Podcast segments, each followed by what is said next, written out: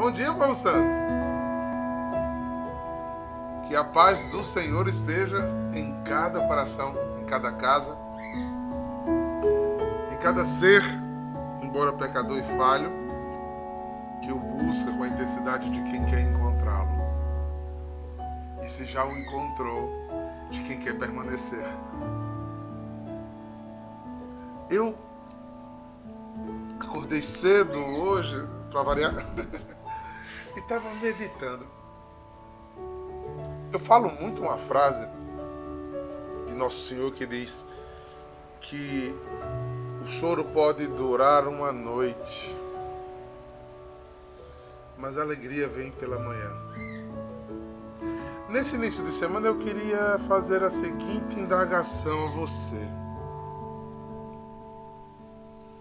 Tem algumas questões desta palavra que me chamou a atenção hoje. É aí que eu digo que a palavra é viva e eficaz. E que ela se renova porque ela é viva. A primeira palavra, a primeira coisa que me chamou a atenção nesse texto, que eu repito, eu repito, quem me conhece é porque eu repito muito, muito, muito, muito mesmo. O choro pode, naquele dure, talvez o grande despertar da gente seja antes da aurora. Porque tem muita gente chorando esperando o dia. Mas se você despertar, mesmo que seja ainda na noite, do teu sofrimento, da tua angústia, da coisa que não resolveu ainda, da, da tua luta contra o pecado, do que for, da treva que está te consumindo, se você parar de chorar, se você despertar. Aí eu imediatamente fiz a ponte com aquele texto de O Filho Pródigo.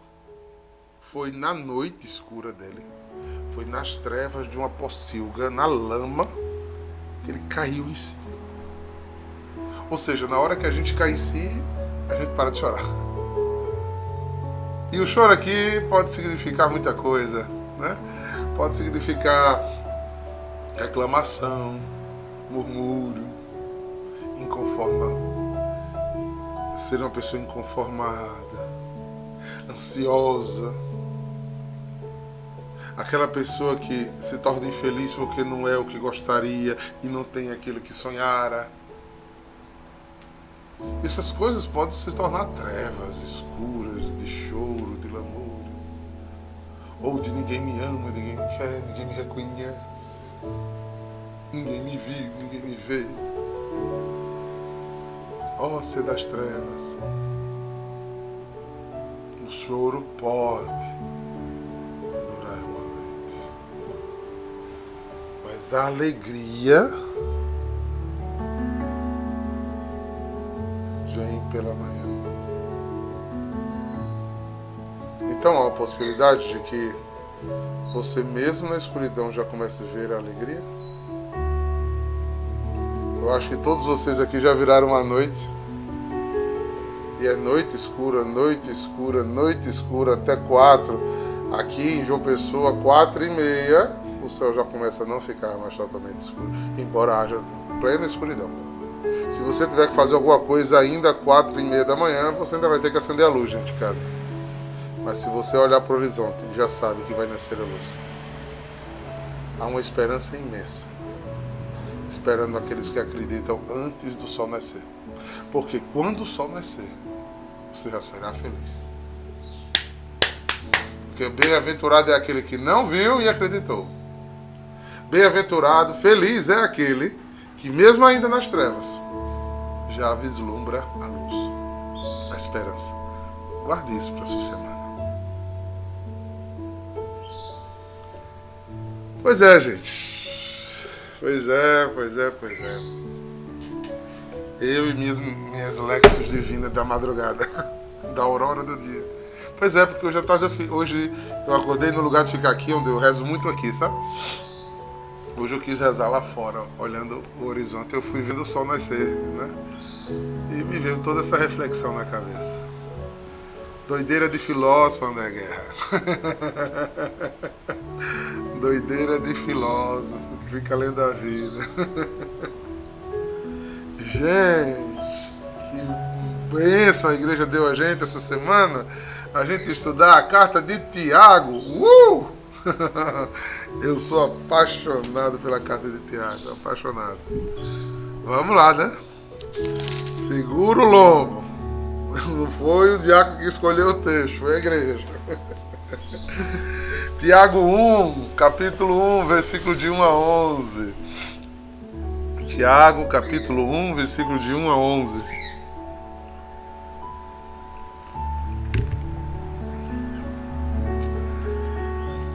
Eu vou ler primeiro na versão é, do lecionário, né? Depois vou confrontá-lo com confrontar com a Bíblia do Peregrino, que fica bem interessante. Olha lá. Vou deixar um pouquinho aqui. Ele começa com uma pequena descrição. Tiago, servo de Deus e do nosso Senhor Jesus Cristo, as doze tribos que vivem na dispersão. Saudação. Meus irmãos, quando deveis passar por diversas provações, considera isso motivo de grande alegria, porque sabeis que a provação da fé produz em vós a esperança. Mas é preciso que a esperança gere uma obra de perfeição, para que vos torneis perfeitos e íntegros sem falta ou, de, deficiência, ou, ou deficiência alguma. Se alguém, algum de vós, falta sabedoria, peça a Deus, que conceda generosamente a todos, sem impor condições. A ela lhe será dada. Mas peça com fé, sem dúvida, porque aquele que duvida é semelhante a uma onda do mar impelida e agitada pelo vento. Não pense tal pessoa que receberá alguma coisa do Senhor. O homem de duas almas é inconstante em todos os seus caminhos. O irmão humilde pode ufanar-se de sua exultação, exaltação, mas o rico deve gloriar-se de sua humilhação, pois não há de passar como a flor da Eva. Com efeito, basta que surja o sol com seu calor e logo seca a Eva, cai a sua, a sua flor, desaparece a beleza dos seus aspectos. Assim também acabará de murchar o rico no meio dos seus negócios. Palavra do Senhor. Graças a Deus. Texto forte, né, queridos? Texto muito forte. É, com muitos sinais e muito relacionado à minha meditação da manhã, que não tinha pego ainda o texto né, de Tiago. Na descrição do, do lecionário diz assim: o apóstolo se refere à igreja de hoje, Nova Israel, como a fé professa em Deus como Pai, para exortar todos a superar as provações da vida cristã e entrar no plano da salvação de Deus. A provação é o motivo, é motivo de alegria e os frutos são a esperança de uma fidelidade comprovada. Aprovação é motivo de alegria. E eu pergunto sinceramente, para quem entre nós aqui? Eu nunca recebi um zap. Diácono, olha, eu estou tão feliz. Eu estou apanhando com força é pau sobre pau. Hoje eu não estou aguentando nem andar, mas eu estou tão feliz, eu nunca recebi esse zap. Alguém aqui já recebeu um zap desse? Eu nunca recebi. Já recebeu, Pablo? Então, peraí. Que incongruência é essa? Somos os cristãos dos tempos de hoje ou não somos? Então o que é que está nos faltando? O que está nos faltando está descrito nesse mesmo texto. A gente fala, ah, eu quero a sabedoria de Deus, eu quero sabedoria para, com, para conduzir minha vida, que Deus me faça sábio. Tinha uma música no meu tempo, né? que é jovem mais tempo aqui de foca e dizia: É da boca para fora, meu bem, é da boca para fora. Fala, mas não deseja.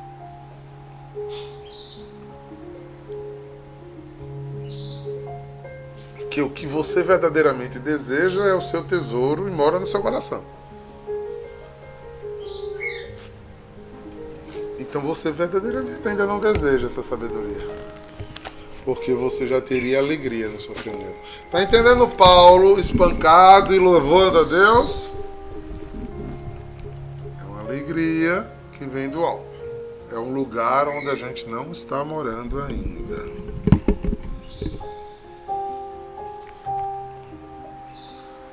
A gente ainda perde a alegria. Por simplesmente porque seu formador discerniu que você precisava escutar pouco mais na fase que você está. E logo desanima na caminhada, repensa né, sua caminhada. Imagine se tem sabedoria para apanhar da vida. Imagine se tem sabedoria para honrar a Deus na hora do luto, da dor, da cruz. Olha o que é que diz, vamos, vamos seguir do versículo do versículo 2, na versão do peregrino, tá? Quem tiver e quiser acompanhar. Meus irmãos, tenho por motivo de grande alegria ser submetido a muitas provas. Tenho por motivo, vocês tenho por condição, tenho por entendimento, tenho que eu estou passando vai edificar, vai glorificar, vai santificar a minha vida, vai santificar minha comunidade, vai honrar a Deus. Eu tenho por motivo, é, é bendito que eu sofra. Oh, oh, oh, oh, oh.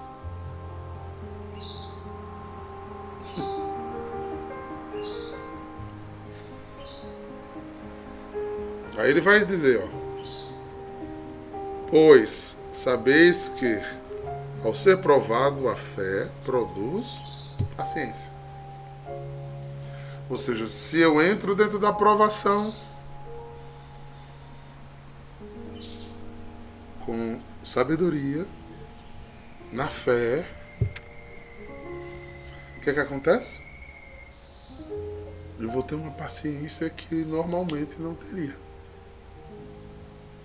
Então imagine que algum de vocês aqui é provado com uma grande tribulação de doença, você não vai esperar que os outros lhe consolem. Você vai ofertar a Deus. Ter coragem de ir diante do altar e dizer: Obrigado, Senhor pela doença que veio sobre mim, pelo estado de vida que eu tenho, pelo, pela tribulação com o filho, casamento, trabalho. Obrigado porque você me escolheu para te honrar nesta situação. Ei. Hein, Bia? É peso. Provoca uma distância imensa da gente da maturidade espiritual que a gente precisa ter. A gente precisa, a gente, a gente tem muito mais vontade de rezar, livra-me do mal, do Pai Nosso. Livra-me do mal. Mas a tradução literal do Pai Nosso é livre-me do maligno, que me faça murmurar diante da dor, do sofrimento, que me aparta de Deus, que me faça olhar para mim mesmo, que eu ninguém se acuse. Quantos de nós temos pena de nós mesmos? Tadinho de mim. Bem que eu queria ter outra vida. Bem que as coisas para mim poderiam ser mais fáceis, né?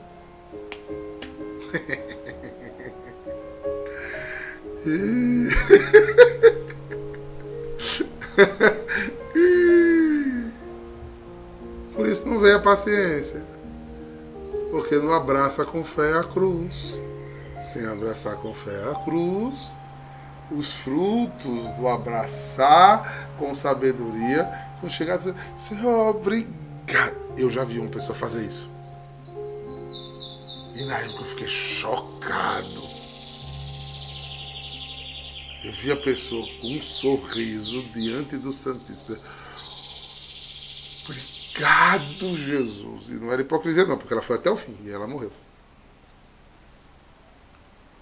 O Senhor me escolheu com este câncer para te honrar. Obrigado. Você podia ter dado muito, você deu a mim. Obrigado. Eu vi isso, gente. Eu fiquei. Porque nesse tempo eu não tinha fé ainda suficiente, só tinha, só tinha encontro na beira do poço.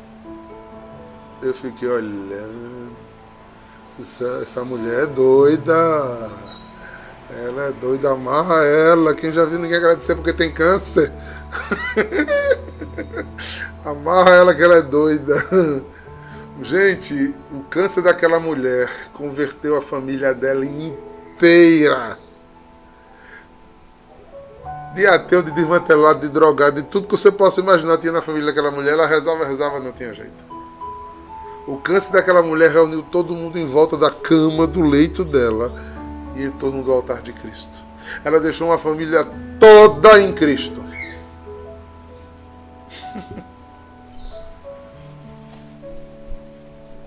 Essa é a loucura da cruz, criaturas. Não tem lógica humana que entenda isso. Só a sabedoria que vem do alto. Só a sabedoria que vem do alto. Só a sabedoria que vem do alto. Aí ele diz porque, ó, a fé produz paciência, a paciência torna a obra perfeita, porque você no lugar de reclamar, de murmurar, de se descabelar, você vai tornar a obra perfeita.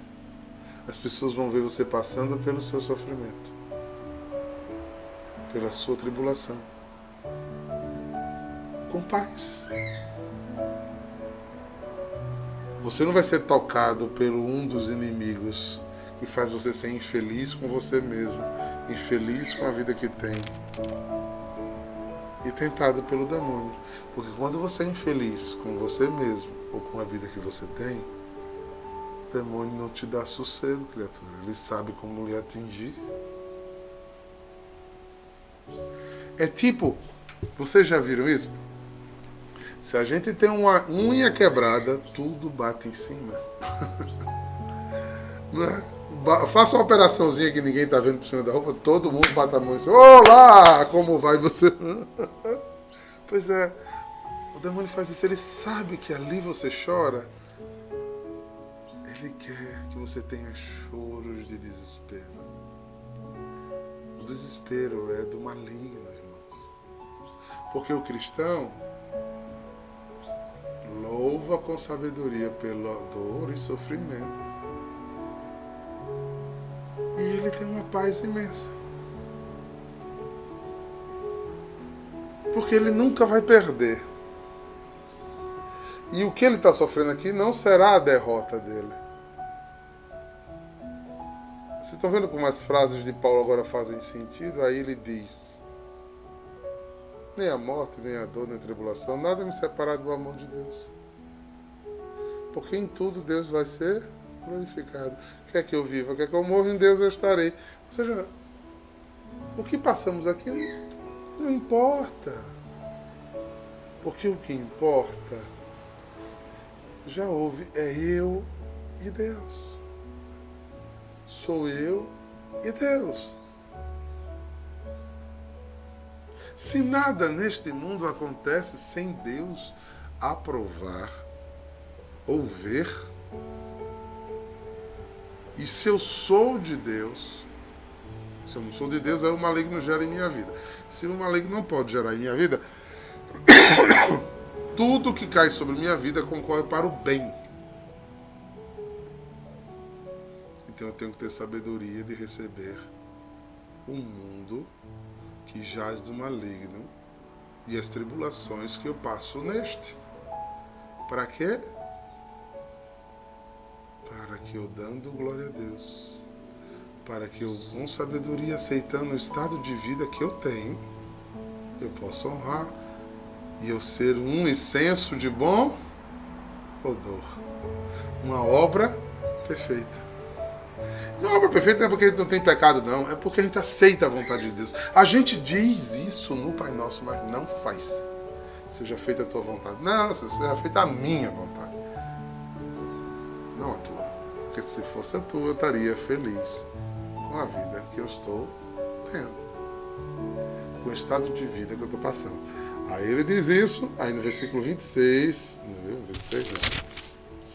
No versículo 5 ele começa: Se alguém de vós tem sensatez, não tem sensatez, não tem sabedoria, não sabe se portar, peça a Deus, que dá tudo com generosidade, sem recriminação, ele lhe com lhe ser concebida. Mas peça confiante, sem duvidar. Ou seja, ele está dizendo que a gente não pede com confiança. A gente arrisca como quem joga na loto. A gente arrisca. É, eu vou tentar aqui, ó. É, é, Tiago e Ian disse que eu podia tentar para fazer se eu fizesse. Eu vou tentar, vamos ver se dá certo. oh, oh. É esperar nele.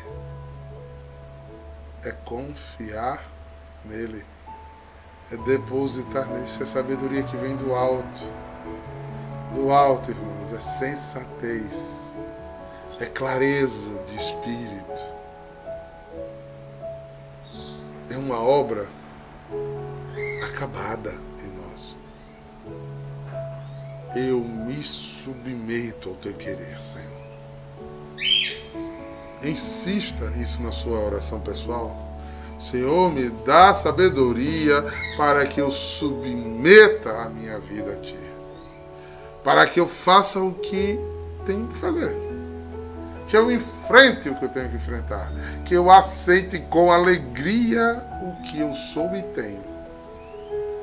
Primeiro, que antes de eu ter essa sabedoria, muitas coisas que eu tenho e sou hoje é consequência das minhas decisões que não foram submetidas às decisões de Deus e que agora não vão mudar, porque não é mágica, não vão mudar, não é mágica. Aquele bendito marido vai continuar do mesmo jeito, aquela bendita esposa também, se você não perguntou a Deus antes. Mas como sua neurose era casar a todo custo, né? ou então estava apaixonada. E todo apaixonado é burro.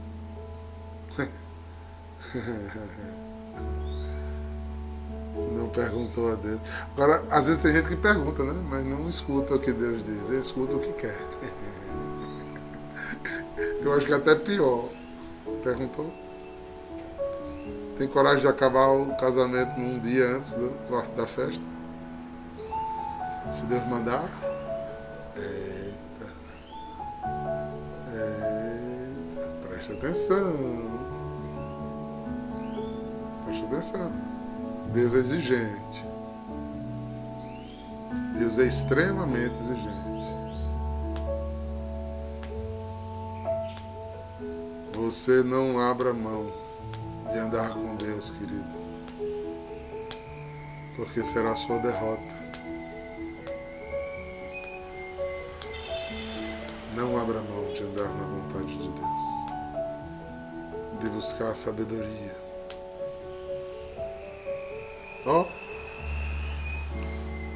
Versículo 7.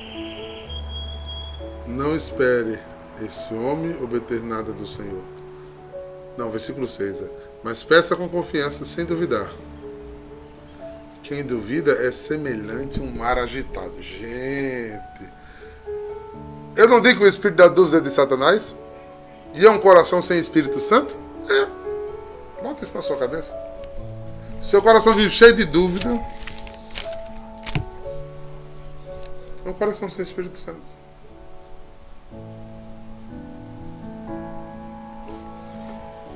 Porque eu passo, por exemplo, vamos botar aqui no caso da em adoração. Eu passo, eu parto de alguns é, pressupostos. Né? Por exemplo, vocês estão lá em adoração,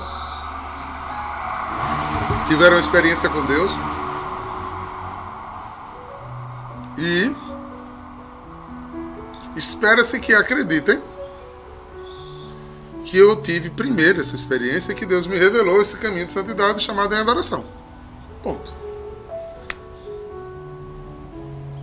Então, você acredita que o Espírito Santo falou no meu coração que me ungiu para moderar essa obra. Segundo ponto. Aí, Anne duvida da minha decisão. Digamos que ela, no caso dela, não é, mas assim, estou dando um exemplo hipotético aqui de permanecer numa fase. Então eu errei aí. Gente, é ou não é o espírito do Satanás para lhe afastar da caminhada? Para fazer você desviar? Porque ao duvidar, você deixou a brecha e o espaço para todas as outras coisas. Se você confia e confiaria no mais importante, porque você não confia no micro.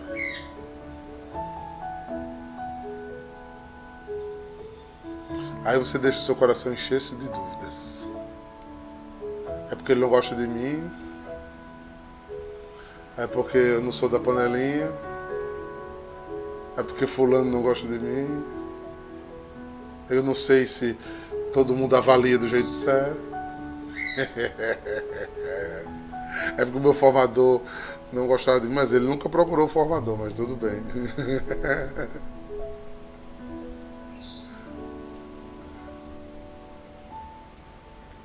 Irmãos, todo espírito de dúvida produz esse mar agitado, essa inconsequência.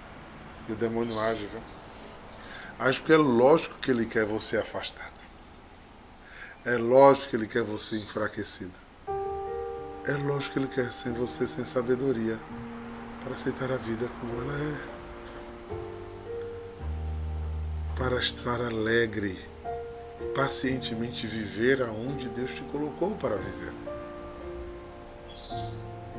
Veja, questione, questione se é sábio o que tem tirado o teu sono.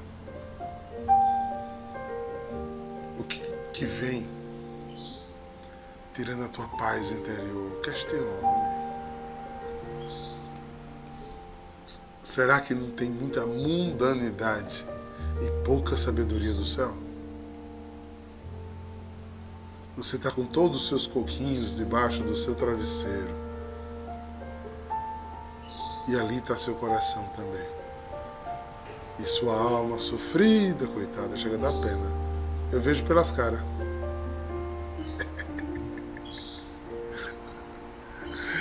Mas deixa eu confessar uma coisa. Papai não é malvado não, viu?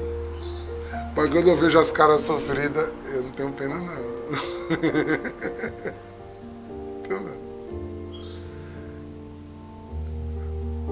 chega de leitinho, gente. Até quando vai ficar voltando pra chupeta, hein? Pelo amor de Deus. Quando é que vai engrossar o couro, hein? Quando é que pode fazer coisas grandiosas diante do Senhor se não tem firmeza em pequenas coisas? Se não tem continuidade em pequenas coisas, como é que você pode ir além? Oh, oh, oh, oh, oh. Como é que vai deixar de ser soldado raso se não engrossa o couro para ser capitão?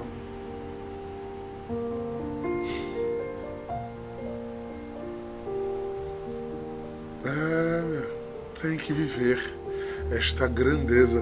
Tá aí, ó. Vive como onda agitada. Pelos impulsos, pela vontade. Eita. Bate na, na parede, volta. Vai para lá, vai para cá. É maremoto. Também ninguém consegue chegar junto num coração desse. E, ó, e Deus me livre de conviver com uma pessoa em, em evolução. Eu tenho pena de tanta gente. Misericórdia, deve ser um saco.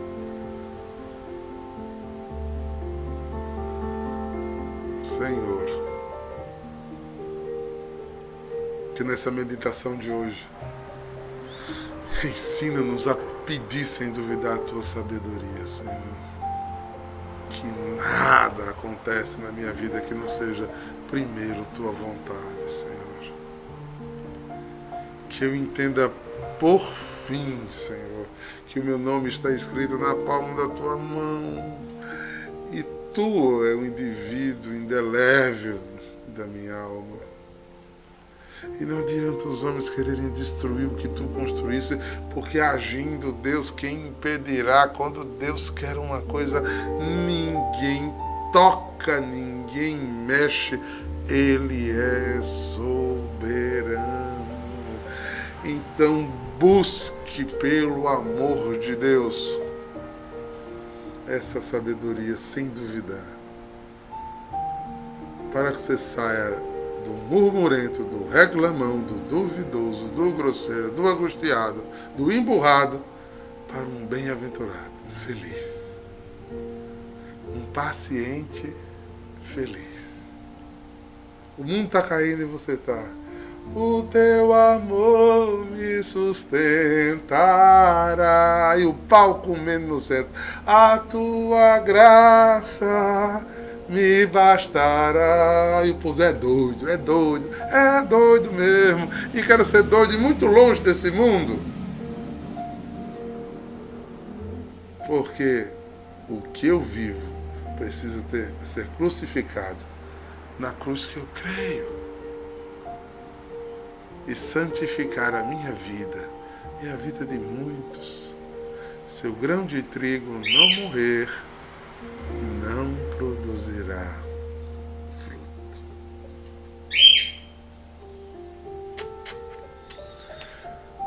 O recadinho de hoje está dado, né? É difícil, Janiva?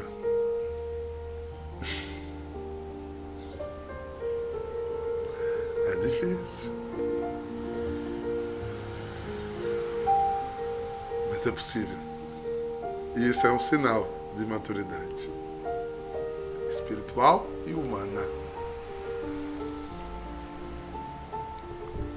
O Senhor vai à frente e conduz e sustenta aqueles que nele esperam.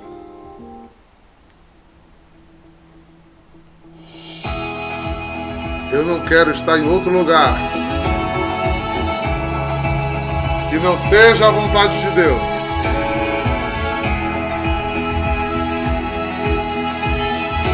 Abra seu coração e diga: Senhor, dá-me a sabedoria para caminhar contigo.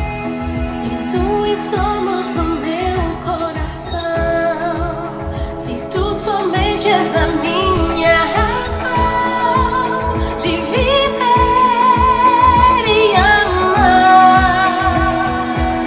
Senhor. Em tuas mãos minha vida está. Teu coração é onde eu quero morar. E unir minha alma como um fogo abrasador.